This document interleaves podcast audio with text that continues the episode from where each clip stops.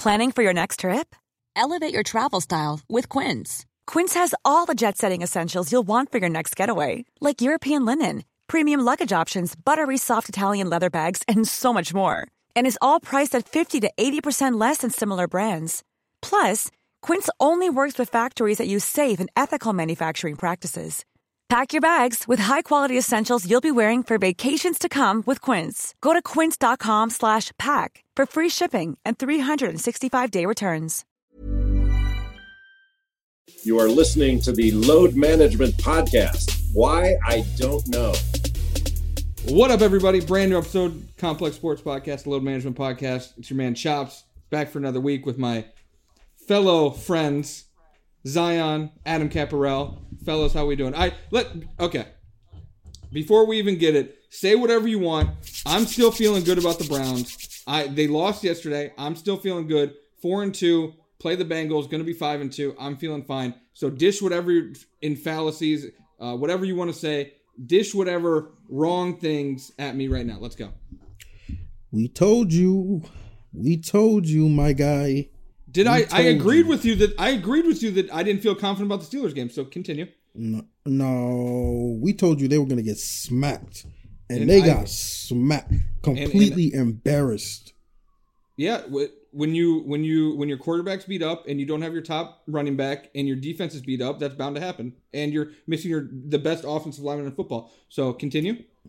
Wer- Weren't you? Weren't you just saying last week that this offense is like one of the best offenses in the NFL? Even And, and then Chubb? they got banged up. They got banged up from them. Yeah. So oh, continue. oh, so they can't play hurt now It's tougher to play hurt against a good Steelers defense. because uh, Steelers, Baker, Baker, Baker was not looking like an NFL quarterback yesterday. Let me tell he's you hurt. that. He, he he he's hurt. I'm not going to make excuses for him, but he's hurt. He's hurt. He was hurt. because and if you look at his numbers, even against the Cowboys secondary, he only threw for 165 yards. So, so, so here, let's talk about it because you keep you told me yesterday that Baker hasn't played good in any of these games so far this season, which is incorrect. In the Washington, Bengals, Cowboys, and Colts game, other than the second half of the Colts game, Baker has played well. He's a He's game not manager. played well. He's, He's a game manager. no, no, no, no. He hasn't.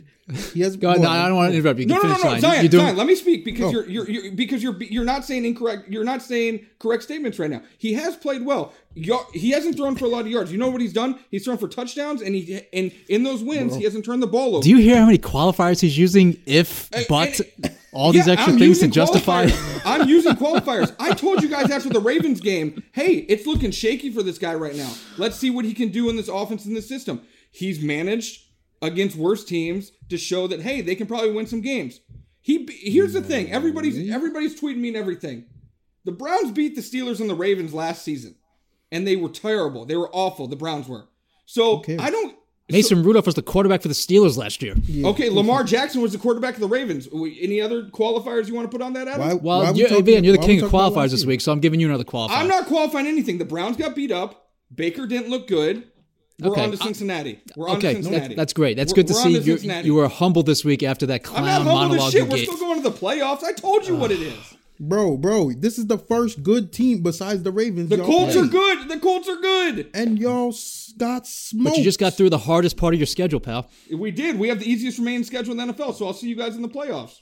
bro, bro. And then this nonsense that that you were talking about with uh, Baker yesterday on your Twitter, like it doesn't make any sense. You're not keeping the same energy because you're the same I'm- person. No, no, no, no. Let me finish. You're the same person who said Jimmy G was trash last year, and he was doing the same thing in game management. He was managing the game, and they got to the Super Bowl. So Okay. why aren't so you let's see how the Baker same can. energy Baker, for Baker, might be a game manager. I'm. A, I've accepted that. That might be the case. That means But- he's not good. But That means he's not good. There, there's That- plenty of good quarterbacks who are game managers. Also, Ryan Tannehill, before this explosion, many called him a game manager. That is a fact. And Ryan, when- Tan- Ryan Ryan Tannehill Tannehill has shown leveled up. He's actually He- he's no, actually he's proved good. that he's not. But uh, there was a time when Ryan Tannehill was the definition of a game managing quarterback. Adam, you can't tell me I'm wrong about that. That is a fact. Uh, Ryan Tannehill has completely uh, He's completely shifted revamped, conversation, rewritten, yes. whatever the hell you want, whatever term you want to use. He's he's completely changed his trajectory in his career, and it's been pretty ridiculous to um, watch. And we asked Aqib Talib on the podcast about Ryan Tannehill. He gave us some good insights Which about we have an interview with coming coming up a little bit. Yes, Chris Bosh interview first. Yes. and then and then to leave two very But yeah, good your interviews. point, yeah, Tannehill's been an awesome transition. Um, listen, I wouldn't say that the jury is out on Baker yet, but um, if you have more of these performances, He's Oh, got actually, it. no, He- let me, he- actually, let me just stop my, my let me stop myself in mid in mid thought here. If you were going to objectively right now, chops Mm-hmm. rank the quarterbacks in the AFC North, how are you going to rank them? Objectively, please. Objectively, Objectively, objectively. There's something. No, uh, Baker's going to be fourth, but I'm trying to figure Okay. out who. There's. I'm trying to figure Okay, out that's who all. I That's want. the that's the only thing we wanted to hear from you. As long as you okay. objectively say There's that, then we're fine. There's something- no explanation for it. That's fine. no, yeah, we're good. We can move on. weird. No, there's something weird happened with Lamar this season. I don't know. He's not been as The passing good. has- hasn't wait, been wait, wait, wait, point. wait. Why are we mentioning Lamar? Don't, don't, don't even go. I'm there. giving. He asked me for a ranking of No, the. you can of- you can give just yeah, you can justify. I'm I don't need. I don't. I'm saying- I was honestly just say Ben no. Honestly, number Zion and. I just wanted to hear you rank Baker fourth, and we're good. We can move on now. Yeah. You can we can go to a different topic. It's the best division in football. Okay, it's the best division in football. That has nothing to do with him being ranked because he's ranked behind the rookie. Joe Burrow is better than Baker. We cannot. Joe, do that. Joe Burrow has been. Pr- I, I'm not super impressed with Joe Burrow this season so far. His Joe arm Burrow strength. has had three straight games of throwing for 300 yards in a stretch this season. You're not super So- impressed by Joe Burrow. He's he's a So Joe starter from week one. He's actually put up good numbers and made the Bengals a lot more competitive than with people less expected. talent. his with his less arm talent. his his arm strength is is No, no, don't. Uh, wait, stop, stop. Never say arm talent on this podcast again. Yeah, I'm saying say arm that. talent. His arm strength was a big concern coming out, and it's still a concern. So yeah, I'm. You guys are trying to humble me and try and put me in position, but the Browns are still on trajectory to make the playoffs. You're not gonna. Go You're not gonna do that. You're not gonna do that to me because this is still a playoff team and still a very good team who has one of the best offenses in the league. You're not gonna do it. So Yeah, one of the best offenses scored seven points yesterday, huh? yeah, Yeah, yeah. give, give the Steelers yeah. defense some credit there. Yeah, the, the best I'm defense in the but league, I, probably. but that, that's yeah. it. They're not. You can't just call them the best defense. But I told you Who- this. Who's a better defense Watt- than the Pittsburgh Steelers? who- Who's a better I'm- defense? I'm- I think the Ravens are better than defense. Okay, uh, so so the Browns have two of the best defenses in their division. Okay, okay, that's Okay. that sounds tough. Yeah, and to be a good offense, you have to beat good defenses. You have to at least. the Colts up have a very good degree. defense. The Colts have a very good defense. Be- because um you didn't even show up against uh Baker didn't show up against the Cowboys, but that's another story. Odell He- carried him. What what what did Baker? What what did more did Baker? Do you want him to do? They won the game. What do you, what do you more? They put up they put up forty Listen. over forty points. What do you want him to do? They didn't need Listen. Baker to do anything else. What do you want? But the thing is, their game planning, the, the way their offense is, they're using as le- as less of Baker as they can because they don't want to be in a position like yesterday where he's Okay, turning so- over the ball. so So, they're in making good- sure they don't use Baker because And, he's and- not good. and like you said, the thing is, the thing is, you're trying to make that as a bad thing when good NFL teams sometimes have to do that and still make the playoffs. So the Browns can do that and I'm, still make the playoffs. I'm not saying I'm not saying the Browns are bad. I'm saying Baker is bad. Okay, Daniel Like, Jones Baker's also is bad. I'm sorry to break it to you. Daniel Jones also Daniel sucks. Jones Daniel Jones has thrown for over 250 yards in a game this year. That's cool for Daniel Jones. He has four NFL wins, and three of them are against the Washington football team. So congratulations. This Bro, argument is done. Uh, Zion, you just want to hate on Baker. That's fine. He had a bad game. We'll see where he goes. Maybe Derek Carr's the quarterback of the Browns next You year. I don't know what's going to happen. You know that, what I uh, know? The Browns are Browns prob ganja. the Browns are probably going to the playoffs. I you I don't know how you guys are going to react to that. I hope you guys are ready for it. I hope you guys are ready for the Browns in the playoffs. 'cause Seven it's teams coming. make the playoffs. Okay, oh, the Giants won't be one of them. So uh, We don't know that. They're one game from the division. They're better chance. yeah, don't, the yeah. don't- That's- don't discredit the that's Giants in that shitty division there, pal. I, I wish the Browns could play in the fucking NFC East. Jesus. Doesn't work like that. It doesn't work like that. Let's get to our Chris Bosh interview. Zion decided to take a vacation day, so he's not in there for the interview, but it's a very fun conversation where we talk about I don't even remember because we did it last Uh, week. we asked Bosh about obviously LeBron James, Dwyane Wade. We talked a lot about the Heatles, uh, about them being villains. Um, so yeah, I mean Bosh was really cool, really introspective, um, and definitely gave you some insight into you know the LeBron slander and uh, and the trajectory we've seen from him going from Miami back to Also- your native Cleveland and then give- to LA. and also gives the thoughts on Giannis is what's going to Oh, face yes. Giannis. We tried to What- pepper him with some uh, some piercing Miami Heat questions, and uh, Yeah. he bent a little bit, but didn't didn't give us uh, uh, the juiciest nuggets. Basically, he said Giannis's free agency is going to be like no other person's free agency when it comes to pressure that's going to face him. Which And I'm calling true. bullshit. I think Bosh is going to end up recruiting Giannis a little bit. Yeah, all right. Let's get to let's get to the interview. It's really fun. All right, let's welcome Chris Bosh to the pod. This is a huge honor, Chris. Welcome. We uh we're excited to have you. I appreciate that, man. Thanks for having me. So I think the best place to start is we did an interview with you on the site last week, week before, and mm-hmm. the LeBron teammate thing. Everybody is bringing up LeBron's best teammates right now. It is yeah. the, the talking point. Right. And, and my my co-host Adam right here is an AD supporter. He thinks AD is uh-huh. number one. You're in the Wade camp. Yeah. I think Kyrie doesn't get enough shine as a Cavs sure. fan. Of course. So, so wait, let's let's kind of break that down. Like where where do you see that? And do you think it being it might change at some point, or do you think D Wade is cemented? I mean, you know, I, I, I pretty much said how I feel about it, and it's just you know the impact on the culture. If I were to pick and choose one and answer the question, but then you know, it's just I guess we're bored to talk about stuff. I mean, you know, uh, you know, um, do a survey for me, which was my favorite teammate. You know, what was my best who, running mate when I was who, you know I mean? who is your who was your best teammate? Take out, take out LeBron. Answer, yeah, your answer your own question. The dude I was I would work with. It was it was, it was Shane Battier for sure. Okay. Yeah, because we were uh, we were pretty much like the frontline defenders. We had to do all the, you know, uh, um, boxing out and rebounding and all that stuff, and we were you know, pretty much playing up in a weight class. He was playing as a four guy. I'm playing the five, and you know, every day we're pretty much encouraging each other before, um, you know, you know, our nightly ass whooping. But uh, that's that's pretty what makes us like that. Well, but in Bron's perspective, man, I mean, I don't know. I mean, you're lucky to have great teammates, and and I guess it's a great discussion to have um, with AD. I mean, they're they're continuing. We still don't even know how good AB can AD can be. How, how old is he? Like 28 or something like that. Um, 27. I mean, yeah, yeah he has his, young. his upside. I mean, now is his time, and I think um, he's looking at it to where I can he can he can still get tremendously better over the next two, three, four years. So it's a scary thing, and we'll see what happens in there. Um, their their chapter is still being written, but you know, I, am you know you know I'm partial, man. I'm a D Wade fan. They threw full court lobs. If you, I mean, just like come on, like everybody remembers that stuff. And I was, you know, we played on the same team, and I, you know, it's like it's like I was like a spoiled kid. You know, all I had to do was rebound and pass it to them, and then they do the rest in like three seconds. It's amazing, you know. You know, uh, David. I just actually saw a David West interview. He said you and Bargnani. He called both you guys out and said in today's game, you guys would both be like killing, like putting up crazy numbers, and and like it, it, just caught my eye because like yeah, every like Chris Bosh in this type of game, you know, you'd be putting up crazy yeah. numbers. Yeah, I mean, I, yeah, I would like to think that one. That was one of the things I, I, I wish I would have done when I was a younger guy was shoot more threes. Yeah, I should have been way more open. It wasn't that crazy to think of. I just didn't have that coach to say, "Hey, man, go ahead and let it, you know, let it fly back there," you know, because yeah, I mean, you know, guys like Robert Horry, Cliff Robinson, Sam Perkins, you know, the guys, the old school cats I was watching coming up, they were shooting threes. Dirk, you know, was pretty much revolutionizing the position in his way. Eh, you know, that's interesting that David that David said that. I mean, yeah, Bargnani for sure. He was um he was a monster with it, and he was just so skilled.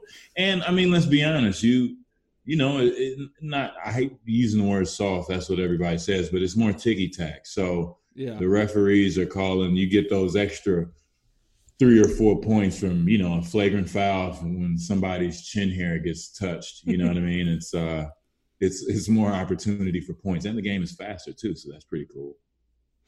Did you have any coach though when you came in the league that was encouraging you to shoot threes, or was it just? I mean, you. I know you shot okay in Toronto at the time, and obviously you shot yeah. more threes when you came to Miami. But no one yeah. told you kind of get your ass out to three point line, start launching when you were coming not, up. That's not crazy. until yeah, not until Miami. And really, one of you know, assistant coach was like, "Yo, dude, take a step back, take one step back.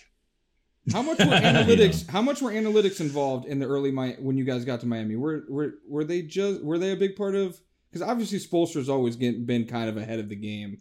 Yeah, I mean, you know, they've definitely been in analytics. It was pretty much like an in-house thing, so not so yeah. much like oh we use you know the software and we consult because it can get very Yes. kind of friendly in that area. People start sharing secrets. Not the Miami Heat. You know what I mean? They they always had uh, easily five, six in-house guys. You know, as far as film is concerned, and then you have the necessary software to break things down. So, and then you can do what you want with it. But yeah, they um, you know, Spo. He always had those statistics that he really liked, like plus minus. Oh, which is overrated though a little bit. That well, that's what we said too. You know, I mean, it's a good stat to point out to. It's a great when someone has a I- shitty game. It's great to point out that person was minus seventeen, minus Yeah. twenty, whatever. Hey. It's definitely like a red flag. But at the same time, you can of poke debates in holes the in, it. morning. A lot, a lot. Of You guys are like, because one bad run, one bad run in a game, and you're if you're out there, say Bron went to the bench and there was one bad run, you're getting, you know, Yeah, for sure, man. It's like I didn't, I didn't, I'm not guard, you know. But it, it was just a funny thing. He would, uh he would use plus minus a lot. But you can always, and that's I don't, I, I, I appreciate the data, but I don't use it too much because it just tells a past story. You can't pretty much foretell what you're gonna do. You can maybe make some estimates and take higher percentage shots and run higher percentage offense and see what works for you. But like, you know, you can always take something and put it over there and see, look, we got to do better. You know, you were minus Yeah. five. Like, like, yeah, dude, they- you know, they we fouled. We kept fouling at the end of the game, you know? is it, this is like the biggest hypothetical, but do you think you would have shot like the mid range two was just like bread and butter for you, Mhm. especially with the Heat because it was so wide open because Wade and LeBron would take so much attention. But like in today's game, would those have all have been threes? You think, or do you think you would have still tried to live in that mid range? I would still try to live in the mid range. Um, that I was all I was an aggressive player, you know. So I wanted my I wanted layups and free throws in the beginning of games, and I would still take that mentality, even if I were to shoot more threes. But that's you know that, I guess that's my mentality for Toronto. If I were to be able to do that with Miami, one thing I wish I, I should have kept I should have started shooting threes as soon as I got to Miami. Mhm. I wouldn't do any mid range there. I would only do mid range if it comes in the offense. I would not shoot it, but I would I would definitely spread it just a little more, take a couple steps back, and I would have pretty much transitioned my game. You know, hindsight is twenty twenty, right? But Yeah, I would have transitioned my game, and as soon as I got there, strip it all down, start working on my threes, more ball handling, and being more, you know, of an off the ball playmaker. That would have that would have helped the team a lot, and it would it would have made us harder to guard. You know, because the closer I was, like I was watching the old finals games, I was making it a little easy on Tim Duncan. It's already hard enough, but he could he I allowed him to be great at what he's great at you know and and it's like i'm not gonna post him up and go to work that's probably not gonna happen but i could be spread out to the three point line and get him out of that paint you know and force some different matchups Do you, do you watch those old finals games and just like think they feel like how, how long ago does that feel like? Because when I I was watching the the 2000 uh the the Ray Allen game and Yeah. it felt like 20 years ago maybe. it doesn't feel that long ago no it does and it doesn't you know it feels yeah, it feels like a few years ago not what is that was damn that was um, seven years ago Yeah, it doesn't feel like seven years ago. It feels like more like two years ago or one year ago or something like that. yeah, You know, because you remember, and then they show the games every so often every year. You know, and watching them, all everything starts coming back. You start remembering what you had for breakfast that night or or that morning. Um, you remember the shoot around. You start things start coming back. You know yeah. and you start getting tensed up and You still get butterflies watching those games? Oh, for sure, because you don't. Because it's like, ugh, and I'm just so happy that we were able to win a couple. Because I would hate to have to watch. I wouldn't watch them, but you had to have to hate to watch those games and be like, no, shoot it. You know, he, you know, make and he makes the wrong decision every time. You know, Do you ever Just- watch the 2011 finals? Speaking of that, I've never watched it. really? Why would you? I mean, I don't blame you. Yeah, I don't To, blame to, you. to panic. Wa- eh, Was there ever a more stressful time in your career than that series and then and then losing? Oh no, not at all. Not at all. Um that was a tough time. I mean, it was really that whole season. and then Yeah. of course winning the championship would have made it better in our minds. Um losing it was just man. But lucky for me, like right after that, I got married. You know, I was already engaged, so I put all my focus on the wedding and and getting married and stuff like that. And and when we did get married, that was kind of like you know, like all right, come on, you know, the team was back together again. We were we hadn't seen each other. We were hanging out so we were able to bounce back a little quicker but then the you know lockout came but it wasn't it wasn't that bad too much longer after we lost but definitely when we lost that was uh you know it was it was tough pill to swallow you know i, I took it hard. How heavy of a of a I don't know if burns the right way of, of kind of characterizing it, but when you guys played the villains for all those years with LeBron, D Wade, you, like how much we saw it kind of weigh on LeBron after a little bit, but how much did it weigh on you guys those first few seasons where everyone in the NBA absolutely hated your guts and wanted to see you guys lose in the most, you know, agonizing way humanly possible, including me and probably Yeah. Chopz too. Yeah, yeah. it's tough man you don't see yourself doing that now i totally under, I, I get it you know now we rooted like hell against you guys. Oh, Jesus I would Christ. too. I would too. I mean, sometimes it's not even up to you because it's like he said. They said what? Eight. You know. Yeah, you didn't, you didn't, do, yeah, they- didn't you do know. yourself any favors with that press conference there.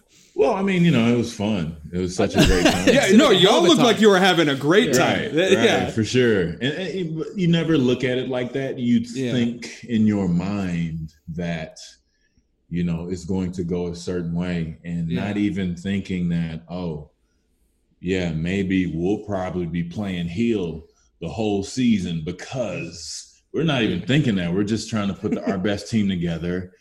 And that was it. Everything else came on as a bombardment, which, like, again, I, I totally get it um, and we were just steadily always trying to move at the same time trying to gel as a team you know Yeah. so it was tough man and let, let's be frank we had rivals man i mean Yeah. i kind of I, I i don't i don't get jealous of the last four years or five years um, of of finals runs uh, by guys but i haven't seen you know what i'm saying i haven't seen the clashing our, that first year we had to go to Chicago. You ever man playoffs in Chicago, man? oh my God. Boston, Indiana, New York, Philly. You know what I'm saying? Our experience there's was some- just I've I've always said there's something different about the Eastern Conference playoffs when it's oh, like Oh, for that. sure. Like For like sure, the man. west the West is the West, but it for me as I'm a Cavs fan, I'm from Cleveland. So but so like in, in what you're saying when LeBron would go up against the Pistons when he was on the Cavs before he left, there was just always something different about that. I think I think you're very correct about that. It, it is. It's got that industrial feel, you know, and they have um, those classic sports fans. Man, those fans are tough, man. And I, I just, I guess it's just, you know, the the how it was stacking up and how it was going for us. That just enhanced everything. I mean, you had we had KG on this pod a month ago, and he's still talking about the I broke LeBron and made him go to the Heat stuff. Like, so it's it's still on that level for for you know. Yeah, I mean it's competitive. You know, it's it's it's always going to be competitive. Um, you know. But so talking about how you guys kind of realized you were the villains when KD went to the Warriors, did you kind of say like, "Oh yeah, the, these guys are going to kind of go through some stuff that Mhm. that we definitely had to deal with"? Yeah, for sure. And, and I think it was still. I don't want to compare, but it was mild. It could have went, you know, a lot worse. Um, I'm glad that it didn't for those Yeah. guys. Uh, but yeah, as soon as he said he's going to the Warriors, I mean, one, nobody saw it coming. I mean, and then two, it's like, yeah, uh, they're pretty good. they're gonna be pretty good, you know, and they're they're gonna run the table, you know, um, and just knowing that, yeah, you're gonna have to go through those same exact things that, and, and to kind of experience those things. It- it's tough, but you know, hey, we all make our decisions, and I'm sure he wouldn't change it. I'm sure there's a lot of things that that he realized and that he learned from the whole uh, uh, experience, and you know, it'll um, go go in his resume. But I'm, I'm pretty sure that's why he went to Brooklyn too, because he wanted to kind of get a restart and kind of you know do do it in another way. Because you know you know how guys are, they'll be like, yes, but and you know you can fill in the blanks It, later. it, so. it feels like one title in Brooklyn would silence a lot of people for KD. It would. It really would. And I mean, um, you know, but then again, yeah, it, it it really would. And uh, I'm sure he knows that. And you know, they'll have a hell of a team. They've got. They're going to have a shot at it. You you got to put the talent together first, and then you got to transfer it over there on the court. But you know, we'll see how it goes. I think uh, KD in the East will be very interesting. Well, that brings me one real quick, Adam. How much pressure is on Giannis right now? As someone who you're like yourself, Mhm. you felt compelled to go to a different team, team up with some other guys. How is Giannis feeling right now? Because we're seeing it already start, man. You know that's the Mhm. nature of the league. Oh yeah, he's been getting it. Um, he's gonna get it like nobody else has gotten it. You know, because wherever he goes, they're an automatic championship favorite. You know. Especially if he goes to Golden State, man, because that's hey, I thought you was about to say Miami. well, No, that's we'll- another one. we'll it's get to either that. It's it- we'll get to that in a second. yeah, we'll get to that in a Okay, second. But okay, those are the two. okay. Those are the two. Yeah, no, for sure. And I mean, yeah, you know, yeah, man, I didn't think about Golden State. That yeah, that'd be pretty good. But I mean, yeah, it's tough, man. I mean, they've had a crack at it. Um, they were right there. Uh, they'll have another opportunity next year, but that'd be devastating and painful for him and the city if they don't even at least make it to the finals. I mean, in being in that position, you know, what do you do? Let's be, be frank. I mean, I don't really see a big time free agent saying, "Oh, I'm going to Milwaukee," um, and that's what makes it so tough sometimes. And they've done it the right way. They've built around them. Um, it, will be really tough, man. Um, and and the allure of the game. It's going to be so many people coming after him. I mean, I, I'm we I'd come after him. You know, we want to win a championship now, and if that's his goal, and if that's what he wants to do, I mean, he's been the two-time MVP. You can you know you can count on how on your hand how many guys have done that. So he's already an elite company. Now they're going to start making those comparisons. Well, these guys won championships, you know, and it, it'll start. They'll start turning the heat up on him. But yeah, he's uh he's got um, some decisions to make coming up. So when does Pat Riley uh, install you to be the head recruiter to bring Giannis to Miami? Oh man, I'm not a recruiter, man. I know, but he can he, me, can- he can tap me. you real quick and show off some rings. Does Pat Pat doesn't need help recruit? Does Pat need help recruiting? I don't think so.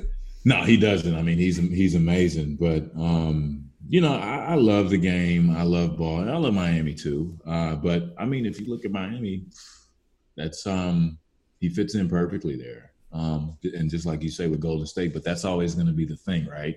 We've got cap space, and you fit in here. So, and you know, the toughest part about it too, people are going to start making room for that. I mean, they have a whole year to prepare for free agency to kind of try to build a team. teams tip their and that- hands. Teams tip their hands to what they're what they're thinking in, in the Oh, future for sure. years.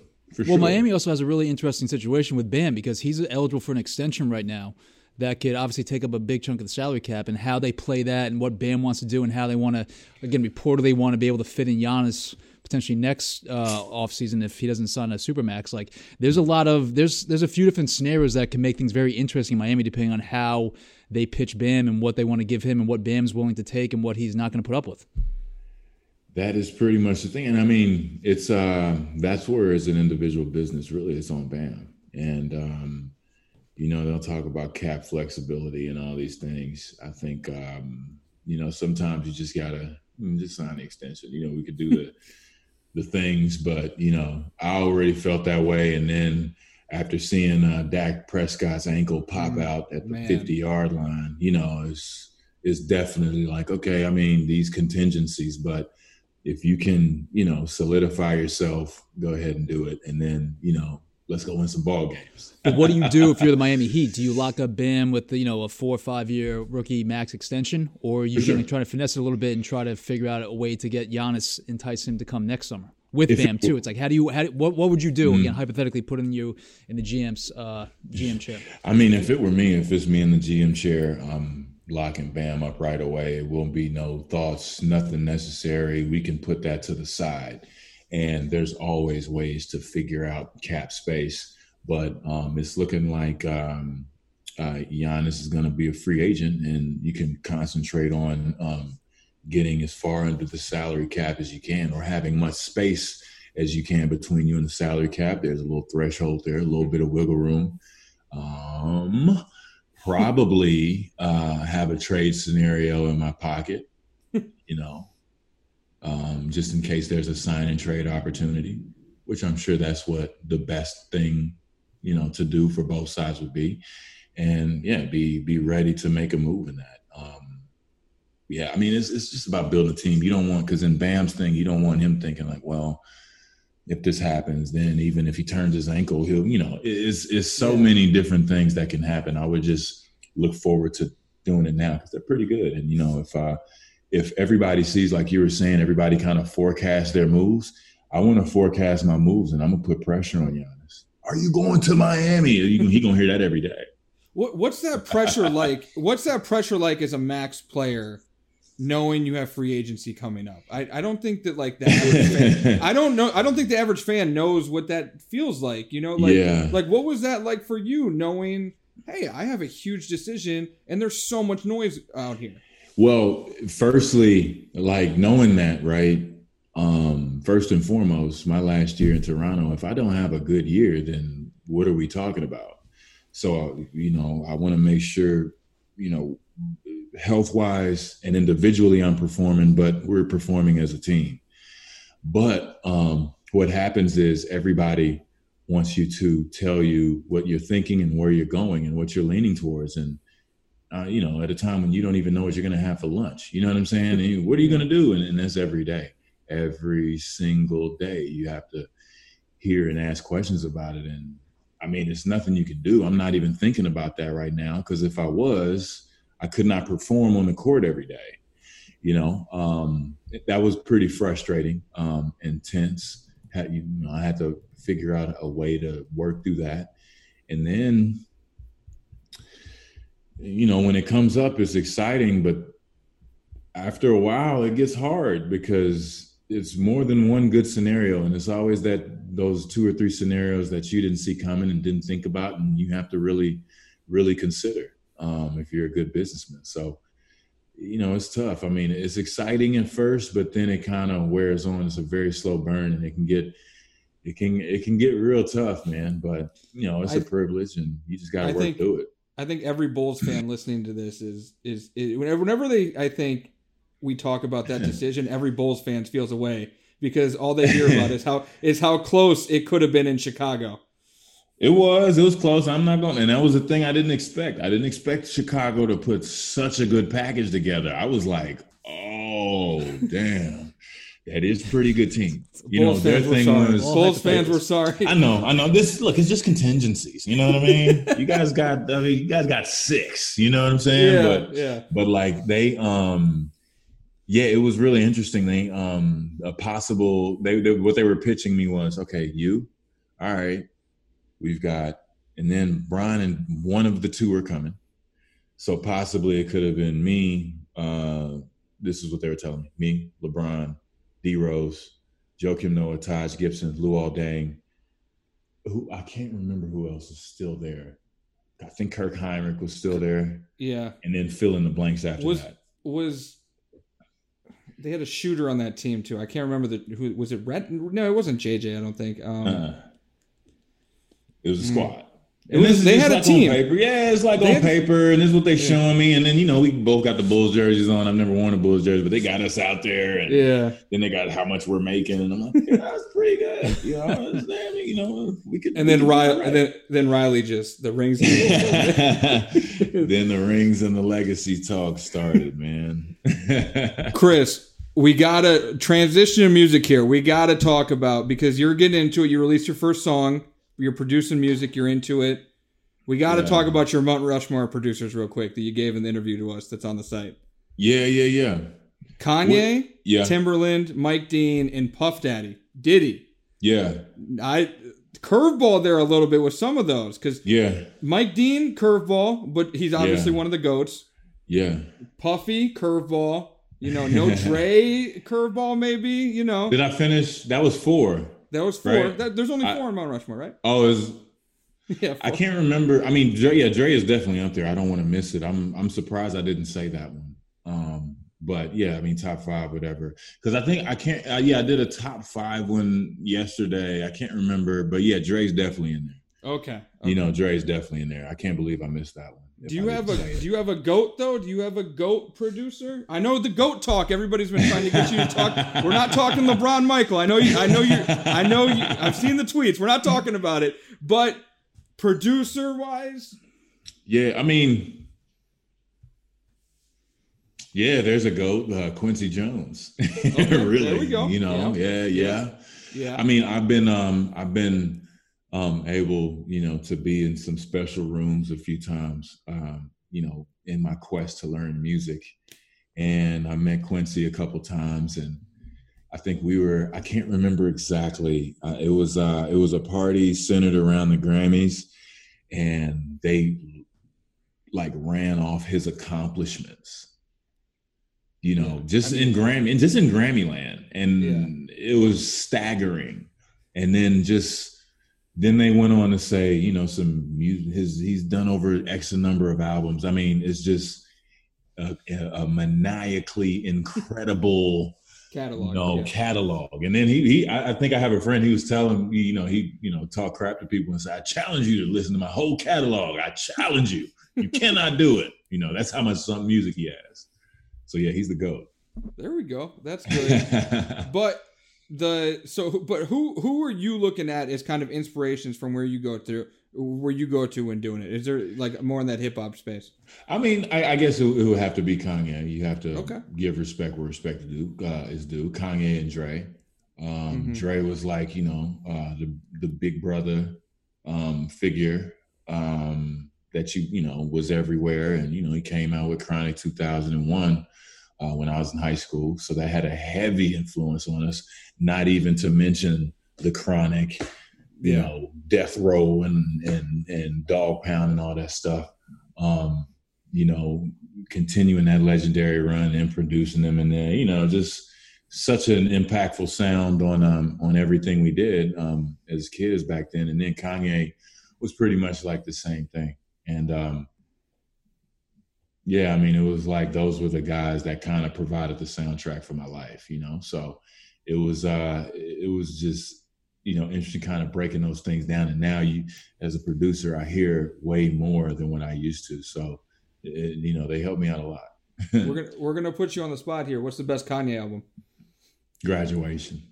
Ooh. to me. Yeah. Okay. Graduation. That was like no come on you don't like I don't graduation? hate that. Beautiful Dark I, Twisted Fantasy is a masterpiece. I, yeah, I that's what everybody says, but why is it?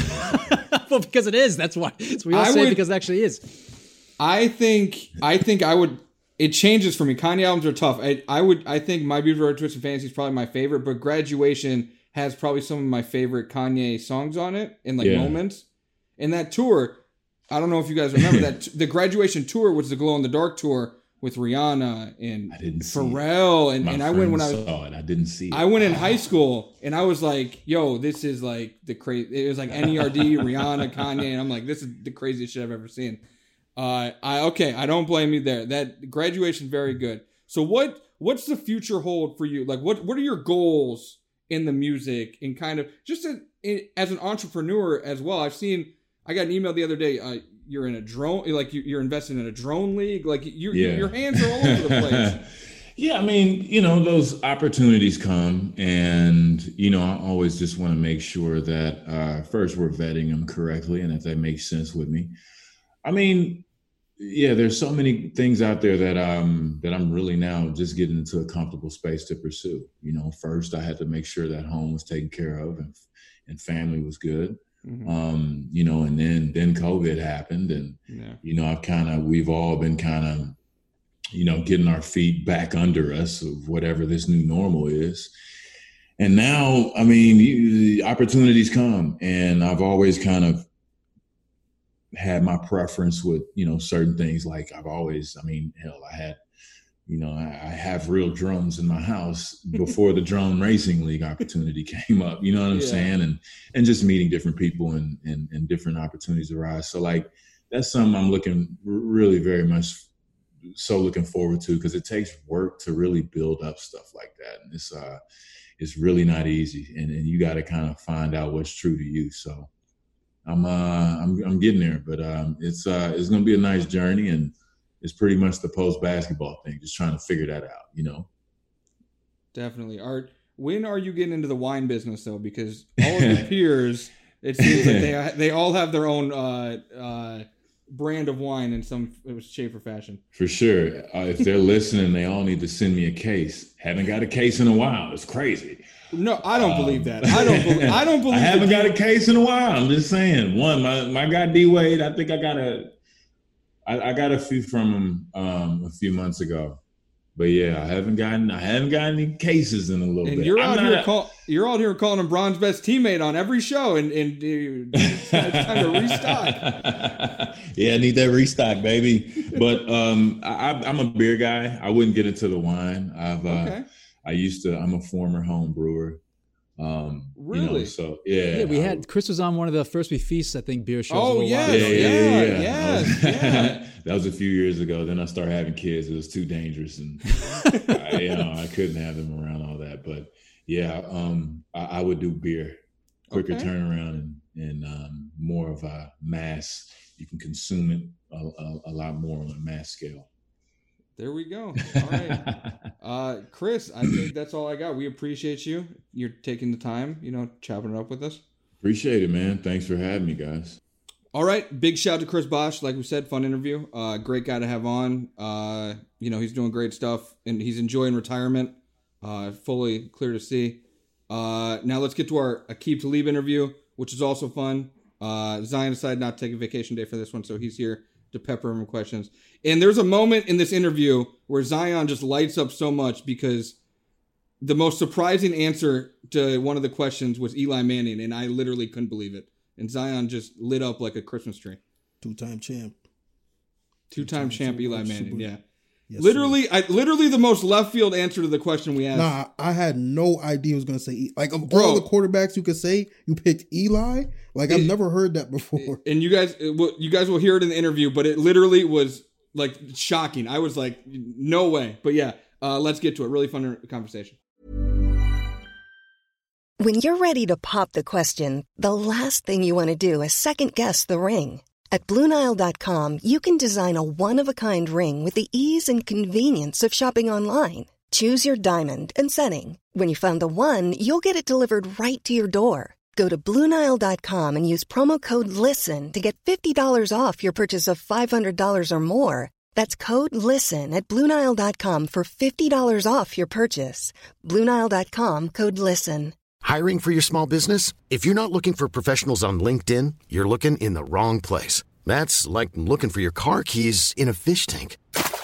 LinkedIn helps you hire professionals you can't find anywhere else, even those who aren't actively searching for a new job but might be open to the perfect role. In a given month, over 70% of LinkedIn users don't even visit other leading job sites. So start looking in the right place. With LinkedIn, you can hire professionals like a professional. Post your free job on linkedin.com slash people today. Welcome to the pod, Aqib Talib, Super Bowl winner, five-time Pro Bowler, All-Pro, uh, number one chain snatcher in the NFL history, I would say. What uh, what's going on? What's up, fellas? What's going on with y'all?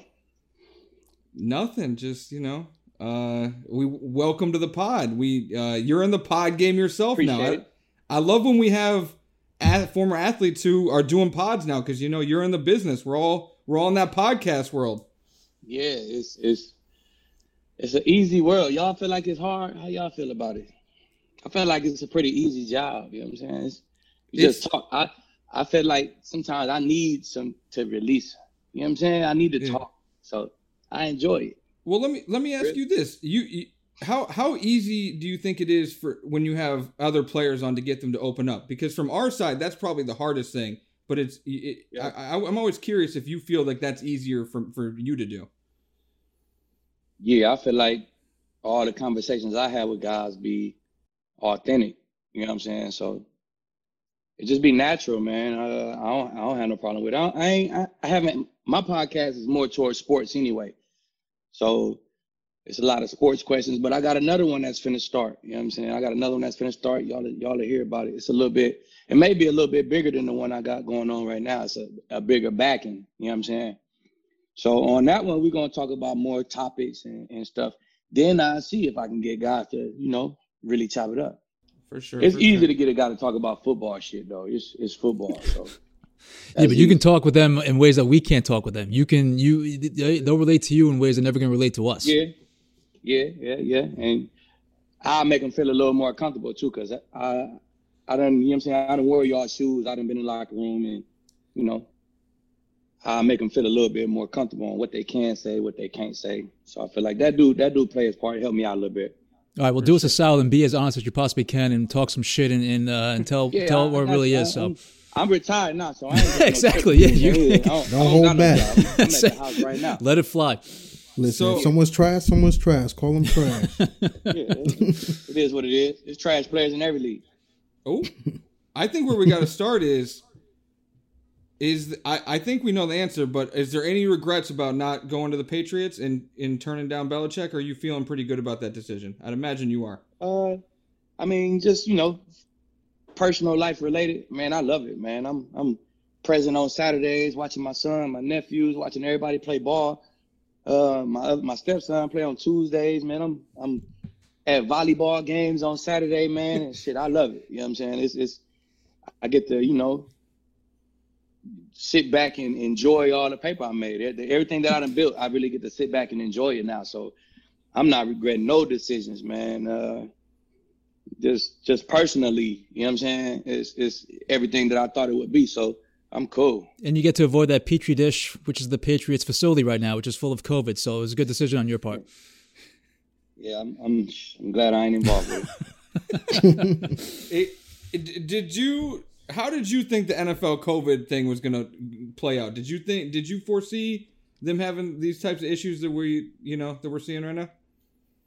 Yeah, I, I, uh, I didn't see how they would get through without a bubble situation. I really didn't. So I thought it was a matter of time, and here we go. We week six. We got a couple teams. We still got ten weeks of the regular season. You know what I'm saying? So it's doing just about. It's it's it's, it's honestly it's less than what I thought. I thought by this point it was going to be five Titans situations like already happened. Like, but you know what I'm saying? It's, it's less than I thought. So I knew it'd be an issue though, man. It's, it's too many guys involved. Did, have players expressed to you? Like I know inside the Patriots facility, just they're like, it doesn't it doesn't feel all that comfortable. Have you have you heard that kind of stuff from guys? I mean, the guys who I who I heard from, man, it's they feel like how it, they probably the guys who I'm talking to because they, you know, guys who I can relate to. But Yeah. shit, they all feel like this this what we signed up for. You know what I'm saying? yeah. It's your job. You know what I'm saying? We signed up. We know it's ugly out here. We, you know what I'm saying? We got to go. We got to feed these babies. We got to go in here and feed these babies, man. So everybody know what you was putting on the line. It's, it's not like it's news to you once an outbreak happened in the locker room. You already, you know what I'm saying? You watch the news. You on YouTube every damn day.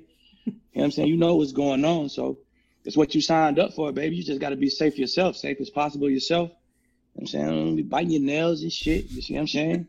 do as much as you can do yourself to keep you and your family safe. But everybody know what they signed up for, especially the guys who I talk to around the league. They know it's going to be a problem. They just hoping they can make it through to get this paper.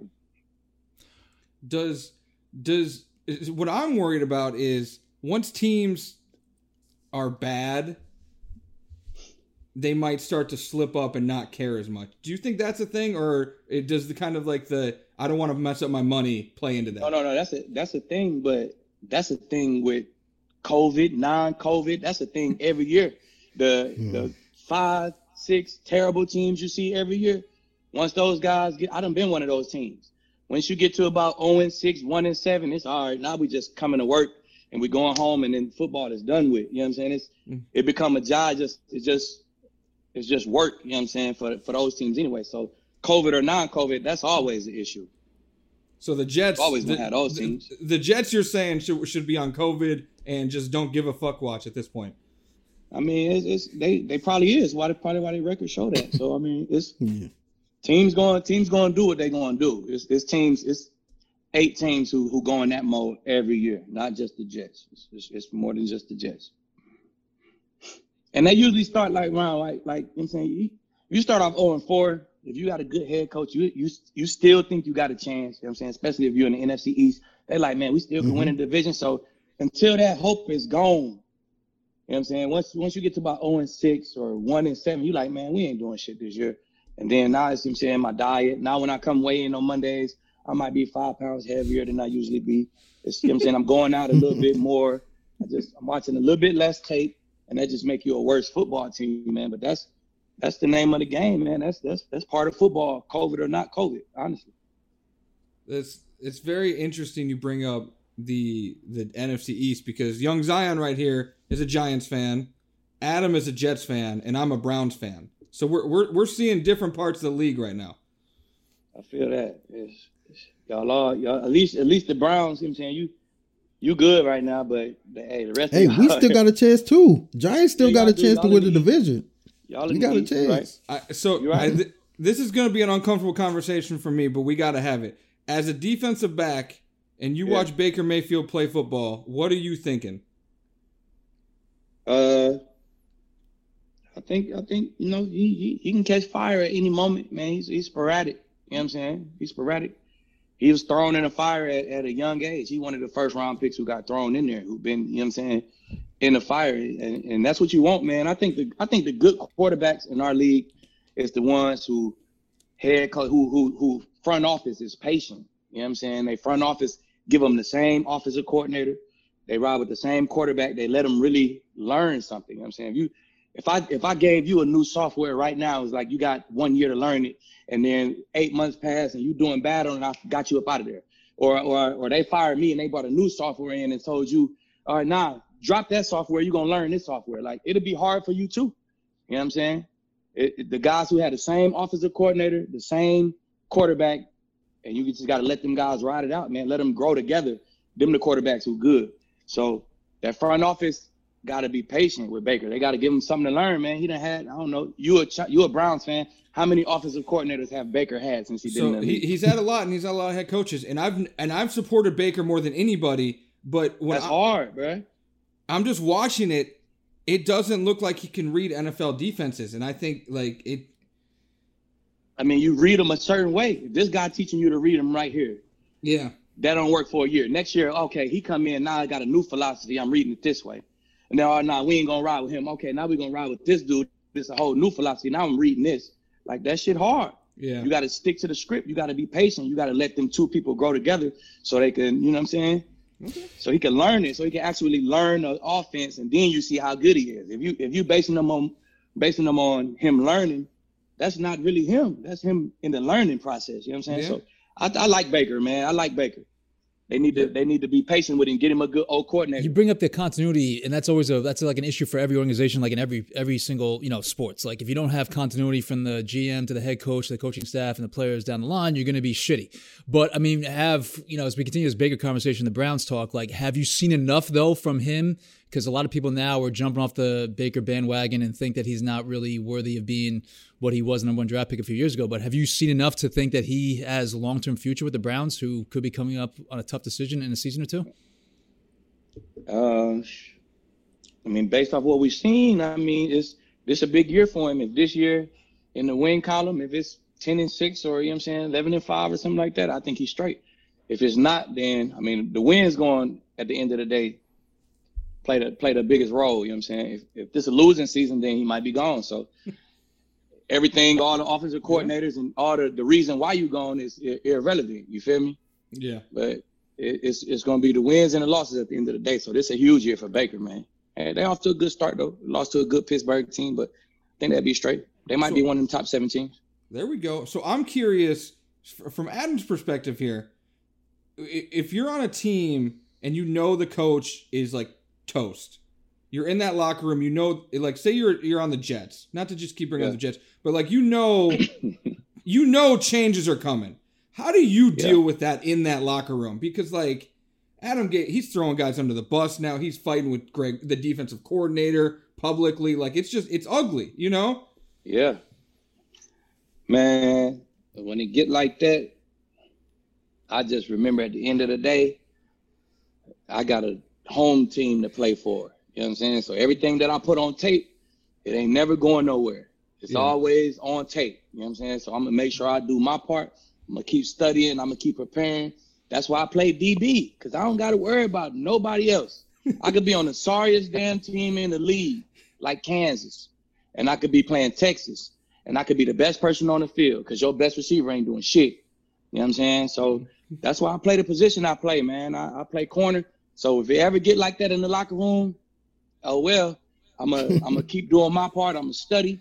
I'm gonna make sure what I put on tape is Talib on the back of my jersey. You know what I'm saying? So I, it's always what you do this year, you make your money for next year. So I'm just still trying to make sure my check good for next year. All right, let's stop talking about the sorry ass Jets because no one wants to hear about them because they are just an absolute dumpster fire. So how about we talk about Brady and Rodgers yesterday and what we saw the two Ooh. of them? Dope, dope, man. Uh, Tom, he the goat. Zion said Tom's washed. Zion nah. said said on this podcast He's Tom's washed. washed. Listen, listen, listen. I think he Tom can do enough he could do enough to get them where they want to go, but he's washed. He, he didn't look washed yesterday. Oh no no no! Not not, at all. Because people people gave like Tom Brady yesterday a lot of credit, but the defense, what they did to Aaron Rodgers to start that game, that's what catapulted the Bucs to where they got that game. See, yeah, when, when you got a defense like that, if you we make some big plays and I score a touchdown and we get another pick, start you on a five. If we do that in the game, the score must be 38 to 10 or something. The momentum, our quarterback got to do the rest to swing us to 38. You know what I'm saying? Mm-hmm. Mm-hmm. It been it's been teams that I didn't play it on where we did that and it's still like six to nothing. Like, God damn, we did all this. We got all the points mm-hmm. on the board. I mean, you know, so it's him being prepared to prepared to grab that momentum by the defense and run with it. Every quarterback can do that. If you get time two touch, if you get time two interceptions, you start him on the five yard line one time, and lead run one to the crib the next time, guarantee you the offense had 38 points that game. That's what Tom do. Every quarterback can do that. And that's what Tom going to do for the rest of the year. That's what he did all his life. That's what he's going to do for the rest of this year. Is, is that your who what, what, do you at this point of the season who's who do you think is going to be there at the end? Well, I like Yeah, it, it's tough to say who's going to win like, the Super I like, Because, I like Tom. I okay. like I like the Bucs. I like this is my NFC teams. Yeah. I like Seattle. Okay. I like Seattle. I like New Orleans just because they might gonna be healthy. Might gonna get healthy. As soon as Mike get back healthy, that's, that's yeah, what, about, what about that cool. secondary? Let, us talk about Wash QBs though, because but Drew you know, they always like that though. They always, Drew looks a little washed. New Orleans though. always like that. New Orleans always give up. They, they play so much man coverage, they drop their nuts. They play the uh, most. They've been dropping them over the field this season. Exactly. That's through the year. You know what I'm saying? That, and, and you got to understand that's coaching too. He he he put you in them tight, crazy positions. So by the time you're in the playoffs, you in good shape. I'm used to playing man every damn play. I've been doing mm-hmm. it for 17 weeks straight. You know what I'm saying? So the turnovers start to come later in the season. That's just how New Orleans get down. And then, you know, they're the slept on team this year. They're not the number one big Saints.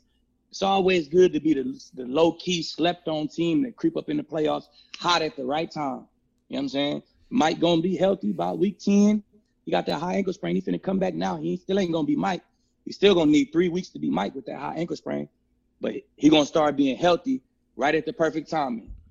Look how God work. He make he make Mike sit down for seven weeks and just let Emmanuel Sanders and Drew Brees go ham. Let let let us learn each other. So I'm telling you, bro, watch. I like the Saints. They're gonna be rolling at the right time. I like Seattle. I like the Bucs. And the and the uh, NFC. In the AFC, you know. No, whoa, no Packers, no Packers mention. Well, yeah, I like the Packers. I like the Packers. Okay. I, li- I like I like Green Bay. Uh, if they play the Bucs again, it, the score might flip. You know what I'm saying? That's how those two teams is. So yeah, it's definitely like uh, Rodgers. You gotta like Rodgers. Then my four NFC, AFC, Chiefs, uh, Ravens, and I like Tennessee, man. Tennessee. Yeah, Tennessee looking. They got nasty. that Patriot feel to them. Just that you know what I'm saying. That ultimate team. That should take you a long way, bro. When you when you vibing like that as a team, that should take you a long way. So I like how Tennessee vibing as a team right now. Vrabel might be a genius. I saw a video on Twitter right before we recorded this. He intentionally got got a 12 man on defense penalty yesterday just to stop the clock because he knew he needed to get the ball back and that they were going to score. Like, man, hmm. he is like. It's, it's little shit like that, man. That's Bill. that's that's that's from being around Bill. Yeah. You know what I'm saying? You just know the rules. You know the, the you know the game to the T. You know what I'm saying? you learn that kind of shit being around Bill all the time. How how do you react? I know that Zion the Josh Norman thing. We got to talk about that. Derrick Henry tossed Josh Norman, man. If you're a DB, how do you how do you live that one down? How do you recover? Well, if you're a DB, Gotta how the hell his do you tackle man. Derrick Henry, who's like 100 pounds heavier than you? Gotta hit his legs, or at least try to hit his legs. But you recover, man. As being a DB, man, Josh Norman don't care about that shit. You know I'm saying? I try to tackle him. It was all over he the a fucking internet. monster. He the monster running back. He stiff arm me to the ground. Like I don't give a fuck. Ain't worry about that shit. It is what it is. He was on Sports Center for a day. It's, it don't matter. It made his IG go ham for a day. So hey, hey, hey, any pub is good pub. That's how Josh Norman look at it. Is- any pub is good pub. They're talking about me. If they show me on TV, I'm getting 30 followers a day. The thing about Josh Norman is Josh. Norman. Josh Norman got like four of these like viral moments now, though. Yeah, I mean, hey, that's, any pub is good pub. You know what I'm saying? It's, it's pub. They know who you is. So and then and then so when you make a play, they're gonna talk about you too. So you really like these Titans. They got some Patriot vibes to them, but you faced off against Ryan Tannehill. Are you kind of surprised to see his progression? Because he's now like arguably, I don't know, guys, what a top ten quarterback in the NFL now. He's top five. Top five, He's whatever. top five he's, he's he's top five. He's a hell of a lot Oh. higher than what we ranked him early in the in the preseason. But like, are you shocked that he's become this like high quality of an NFL quarterback? Mm, nah, he wasn't. No, bad. come on, no, no, He no. You said you're gonna keep it real for this for this podcast. So give it, give us the real He answer. wasn't here. bad at him. He, he Yeah, but he you know how many Dolphins I him. fans in want New him out of town. They were so fed up with him. I seen him with my own eyes. You know what I'm He saying? wasn't terrible in Miami. He wasn't terrible in Miami, bro. terrible. I'm telling you, he wasn't terrible in Miami. He switched coordinators maybe two or three Who, times. who was the who was the head coach in Miami? Adam Gase, and we're seeing, not to go back to that, tried to- he tried, but to, he tried to make him run the spread. Like yeah, Tannehill is not a spread guy. He's not a spread guy. He now he got in the system now where he could use his legs a little bit. He could roll out. He, he could use that deep ball he got. He got a hell of a mm. deep ball. You know what I'm saying? It's, it's big run game. He got in it's all about your situation, man. I'm telling you, this league, man, some guys who not stars, who if this would have happened in the draft and they would have went over here, they'd be a star. So it's all about your situation, man. Ryan Tannehill done fell in the perfect situation. And just look at it. He score every time he get in the red zone. It's a touchdown. You know what I'm saying? It literally- That's part him. That's part the shit that they're dialing up. let me Telling you, speaking man. of speaking of QBs you faced. Who was wait, the wait, Q? Charles, Charles, before, Oh. you get before go you ahead, get on Zion. that, speak. You were speaking of situations uh, being the situation you were in. On that note, as Chopz is a Browns fan, what's good about we're freeing Odell. We got to free Odell Why- because that we- situation is not working out. We don't two need free- catches- That situation was well, all right. With Odell's having a great eight days season. ago, Yeah. Odell was the man. exactly. You Get out of here. Zion's a Giants fan. He don't no, want to. no, but but this is the thing. I, I, I've seen him play for the Giants. He's not having. He's having too many games where he's having two catches for 15 yards, 30 yards. This man needs at least 15 targets per game. See, but with And- the Giants though, with the Giants, his first them years, them years where he really made a name for himself, the first two, three years in league, Mhm. it's you you don't get the same treatment that you get now. You get the old treatment. You know what I'm saying? Mhm. If we ain't cover one, the safety, he move over the old side. You know what I'm saying? Come stand over here. If we if we following somebody, our number one corner, he following O. You know what I'm saying? Now you get a whole different treatment. Once you make this catch, uh, once you make that catch, now your treatment go up. You know what I'm saying? You you a different dude in the NFL now. So your numbers might come down unless your number two guy start cranking up and now the safety got to move back over and play a little even. So I mean it's it's it's the treatment you get too, man. You can't you you you, you got that's why you got to respect the guys who go ham year in year out. Number one receiver, it don't matter. You put two guys on me, you double me, it don't matter. I still get my. You got to really respect those guys. How, Not a lot of guys do that. I, I've always had the, the idea, and I want to get to what I was about to talk about, but no other sport does coaching matter more than the NFL and football, correct? Right. That's Correct. It, it's like like you said, situation, circumstances. It's you could be a, a, a great NBA player on a bad team and put up 40 every night, get yours, get paid. In NFL, there's so many other circumstances to where you depend on is your head coach good? Is your coordinators good? Is is the scheme right? Mhm. Like it's just Is so much in good? Shut up. Do they got me doing what I do best? Like, do Yeah. they got Aqib Talib sitting in cover four all day playing off man or something? Or do or do Wade Phillips got him pressing and then we play two man and we make it look just like man, so he can use his ball skills and get some picks and go to the crib. Like if they using him right, like you know what I'm saying. I I stumbled on Wade Phillips and my career go like this. yep. You know I'm saying I stumbled on Bill Belichick first, and and take off like a rocket. You know what I'm saying? It's it's just matter, man. How God's gonna use you. I first went to Denver. I went to Denver my first year. We had Jack Del Rio. You know what I'm saying? Nothing but love, Jack. You know, we have our differences. But Jack used to have TJ Ward in the post, have us playing off cover four all day. I'm like, man, what the fuck is this? like I'm saying, I'm I'm want to press. Chris want to press. Like we want to play man. He was there for one year, changed the coaches. Kubiak come in, we get Wade Phillips, straight man press, two man. Now we doing what we really like to do. TJ all in the box, blitzing. And now our defense crank up. Now TJ in the Pro Bowl. Now Lee back in the Pro Bowl. So I mean, I, I was in the Pro Bowl with Jack too. But, that you know. defense, that defense was unreal that you guys had in Denver. Exactly. With, I mean, with Von, that that defense was crazy. Crazy, bro. And and I think it was all because Wade Phillips had a guy in every spot who, if I need a guy who could blitz, let me get a guy who blitz real well. You know what I'm saying? I ain't gonna get a, a dude who was in Miami getting a bunch of interceptions in the post, and just because he was good, and let me get him and let me try to plug him into my blitzer. Like, nah, bro, that ain't what he do. That ain't where he made his money at. See, Wade Phillips put people where you gonna be, like what you do best. He make he set you up to succeed. You know what I'm saying? And that shit is super important in the NFL. So we saw the Bucs really ball out yesterday defensively. What other teams have impressed you on the defensive side? The Ravens, definitely the Ravens. They turnover magnets. They take the ball like a mug. I think MP and Humphries probably got four or five turnovers apiece already. That's they averaging almost one a week. You know what I'm saying? A punch out, a fumble recovery, a pick, or something. You know what I'm saying? So definitely like the Ravens. Who's the best DB in the NFL right now? James Bradberry. Hell no.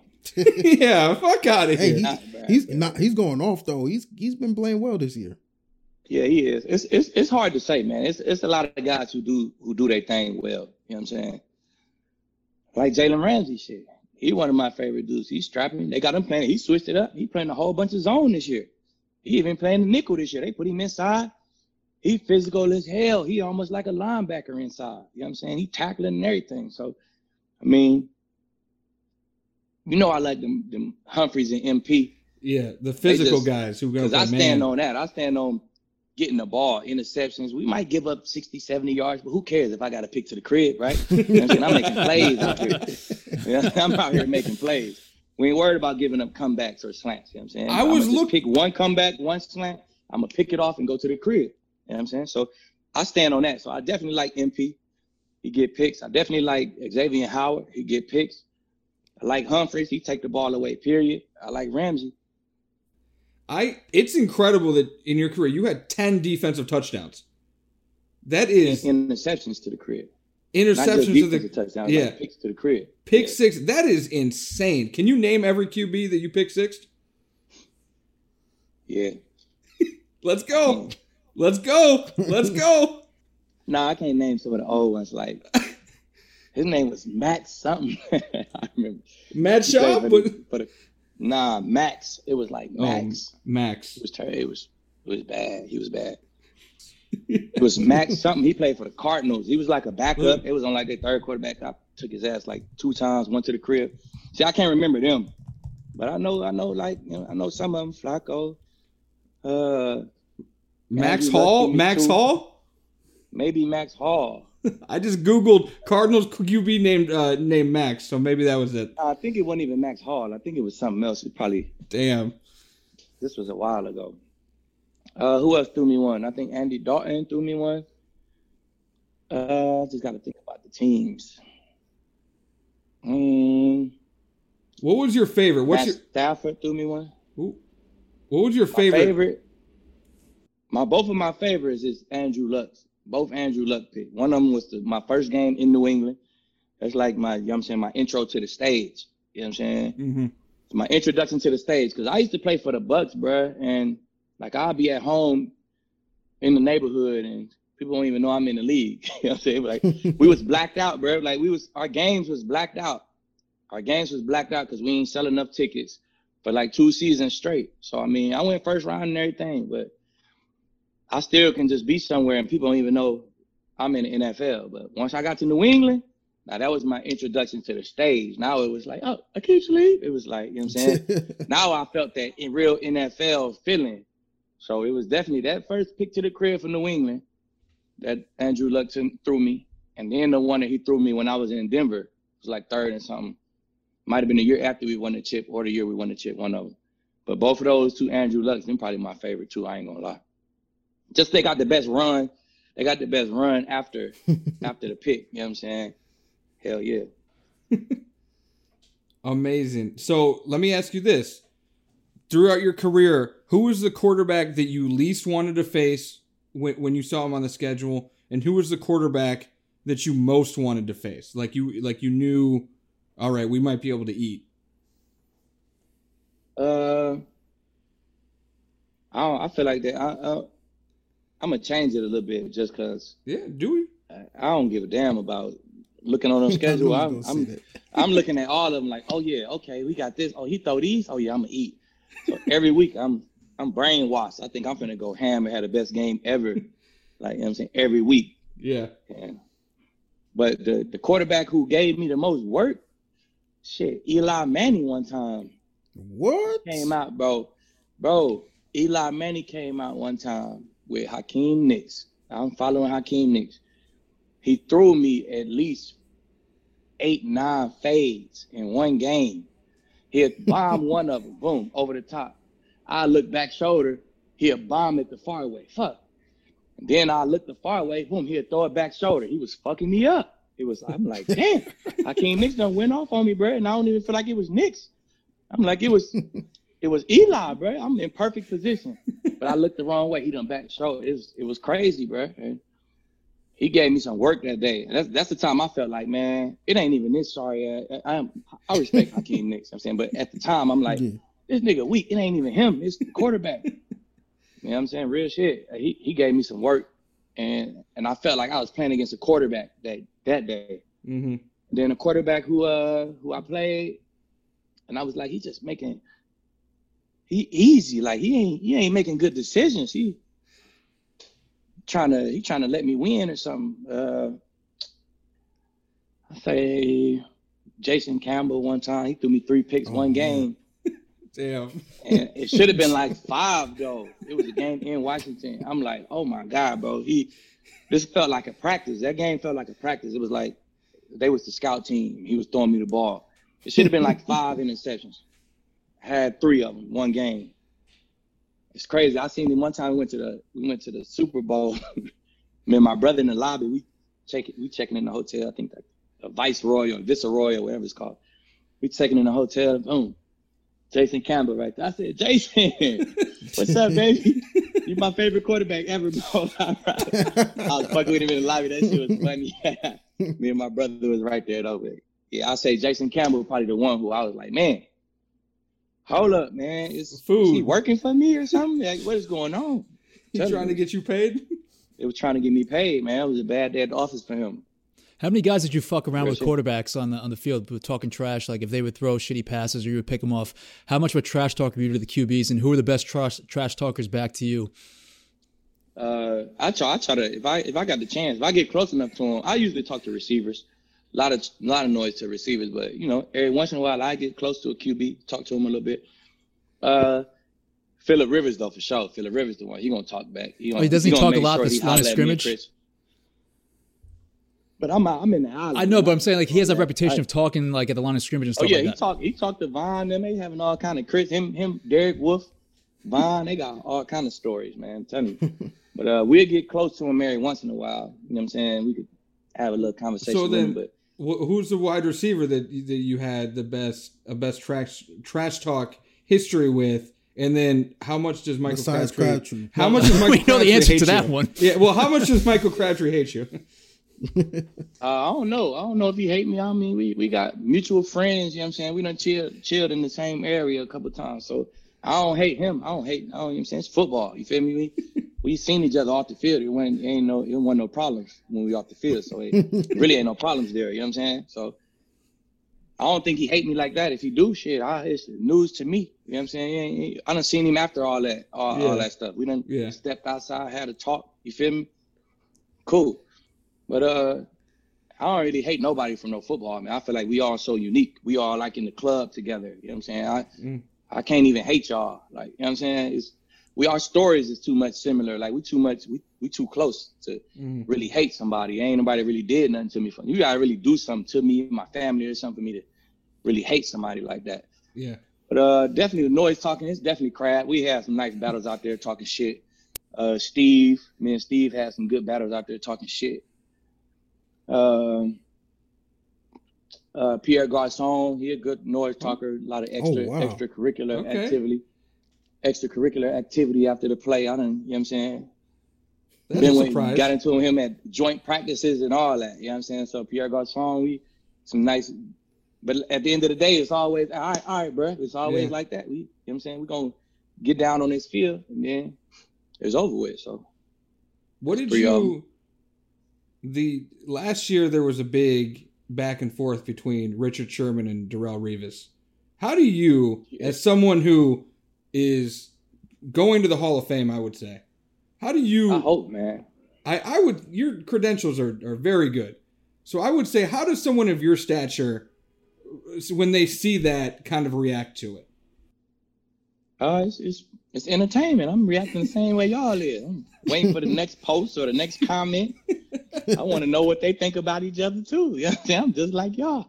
So shit, it's it's entertainment to me, man. You know, I like it. It's good for the game. You need that. To put you on the spot though, who do you think is better? Because I think we had this argument on the podcast a long time ago of who was better between Sherman and Revis, in your opinion. Because you you call Brady the goat, so who's I guess the the goat Uh, corners. taking Always yourself take out of that because because like I said, we you know you're take a- you're on a level, you know. So taking yourself I'm- out of I'm- it a little bit. if I was drafted in the corner and, and, and it was my defense, I'm probably going to be a Wade Phillips type of defense, man to man. Uh, show make it look like man. When we playing zone, it's all gonna look like man. You know what I'm saying? So we're gonna stand on that man. Then I might I might take Revis on, on my team personally be- because he play that man and he and he get a and he get a few picks. But I mean, if if if I was just you know going going draft a player for my team and I was going to hire a, a DC or whoever, shit, I might take Sherman because he make more plays. Like, you know what I'm saying? I, I, Yeah, but I'll- no, no, there's no plays. there's no Sherman Island. There was a Revis Island. Exactly because he because he's strapping. So you, you so ain't yeah, so nothing. You Revis couldn't make the island. plays because they would never throw his direction. What do you prefer? What would you prefer? What do you prefer? Do you prefer when the guys throw at you, or that they're That scared true, to though, throw? Adam. That ain't true. Revis get the same What? amount of targets as Sherman. He get the same amount of targets as Aqib Well, in, Talib. in Revis's And- prime, I mean, it, it they, he got targeted more later on in his career, obviously as his skills deteriorated. But there were for a while, like I mean, he would lock down guys and they just wouldn't throw in his direction a ton. I mean, there, you know, Calvin I mean, Johnson's sure, the big I'm matchup. sure it was a time when Sherman Sherman came in the league as a receiver. So of course they're like, oh, he played X receiver. He can't move that good. They was throwing hella balls to him. That's why he had eight picks year one, Yep. eight picks year two, and then that shit. Then then them targets started decreasing as well. So I mean, he did the same thing as Sherman. He had he started with this amount of targets. Now he get this amount of targets. You know what I'm saying? So. That's that happened to the best of us. I ain't, ain't really trying to hear about no targets because you can look at Okay, we can look that. at the There we can go. look at Hook on stat this line, man. You know what I'm saying? It's, Son him. everybody get targets. Everybody get targets. You know what I'm saying? Even when even when Sherman was even when Revis was strapping number one receivers, they was throwing the number one receiver. yeah, You but think- I mean, you think they ain't know, throwing the again, number one a big time target though wasn't getting 15 targets per game when he had Revis on him. He may be getting a little less, but yes, they're still go, they're still throwing the getting ball to 15 targets a game. Yeah. Nobody getting 15 targets a game on that left side on when you play San Fran either. Ain't nobody know, throwing the ball 100%. Sherman 15 times a game. Mm-mm. There we go. So I mean, it's it's it's whatever floats your boat, man. It's really it's really what defense you play. You know what I'm saying? If you're a zone, if you're a zone team, pick Sherman because he's a great zone corner. If you're a man team, pick Revis because he's a great man corner. You know what I'm saying? So it's it's not two different positions, but it's two totally different skill sets. You know what I'm saying? And I mean, you pick you for whatever floats your boat, whatever one you want. Me personally, I'm an interception guy, so I'm probably gonna take Sherman. You know what I'm saying? I'm probably gonna take Sherm, but me, me in the coaching mindset, I like playing man coverage. So I probably, my, if I was a D coordinator, I'd probably play more of a man type of system. So shit, plugging in my play, I'd be like, damn, I like Sherm. He get all these picks, but shit, we don't need him for this defense. I got to get Revis. You know what I'm mm-hmm. saying? That's how I be as a GM. So just whatever, whatever system you playing, whatever floats your boat. Before before we get you out of here, NFL MVP right now. Who you picking? Russell Wilson. There we go.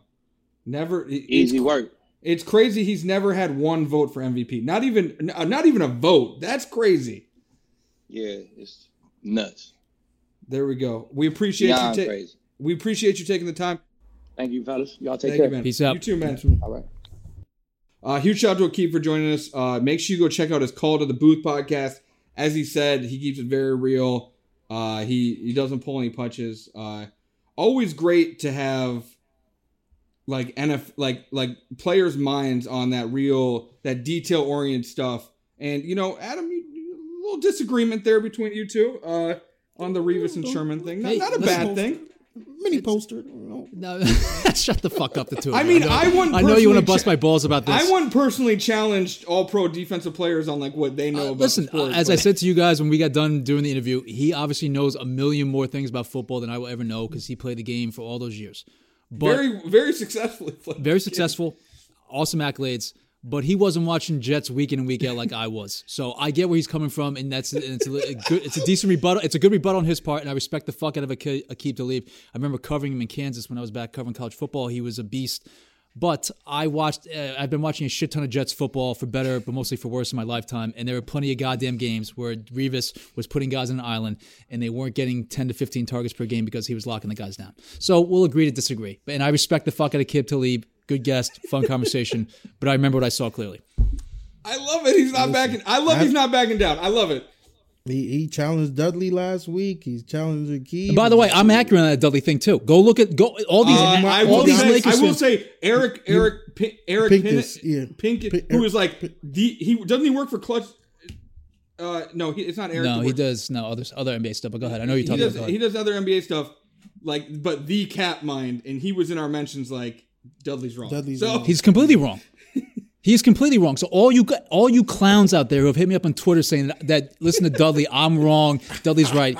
Fall the fuck back, okay? And read some goddamn research. Read actual people who know what the fuck they're talking about. I know what the fuck I'm talking about because I've been reading on the salary cap shit all season long. The Lakers can't just randomly add two fucking max players and become the super squad ma- team. but I don't no, even but, think that but the way, no. but some but some idiots out there listen to the podcast thought that Dudley's talking about they're going to add you know fucking Giannis caliber players or other guys like that. The Lakers can't do that. Read some goddamn articles from people actually know what the fuck they're talking about because I have because I actually know what I'm talking about. Uh, yeah, I'm done. Sh- Message from Dudley. Adam to listeners: Read some goddamn. Yeah, read you, you read your clowns. Read some goddamn articles. Shout out to Dudley for coming on. That was still a very fun conversation. Oh no, Uh, Dudley was awesome. We'll have him back on. yeah. Hopefully, well, hopefully the if he- Lakers, hopefully the Lakers can fit him into the salary cap situation because they're about to be maxed out with AD and with fucking Oh. KCP. I mean, Zion, how many of the mentions did that social clip about the Lakers next year said had we in some sort of Dudley Oh, sounds yeah, very they- secure. they- Dudley sounds very secure that he thinks he's going to be back, but All everybody, Lakers fans was like, "We Dudley."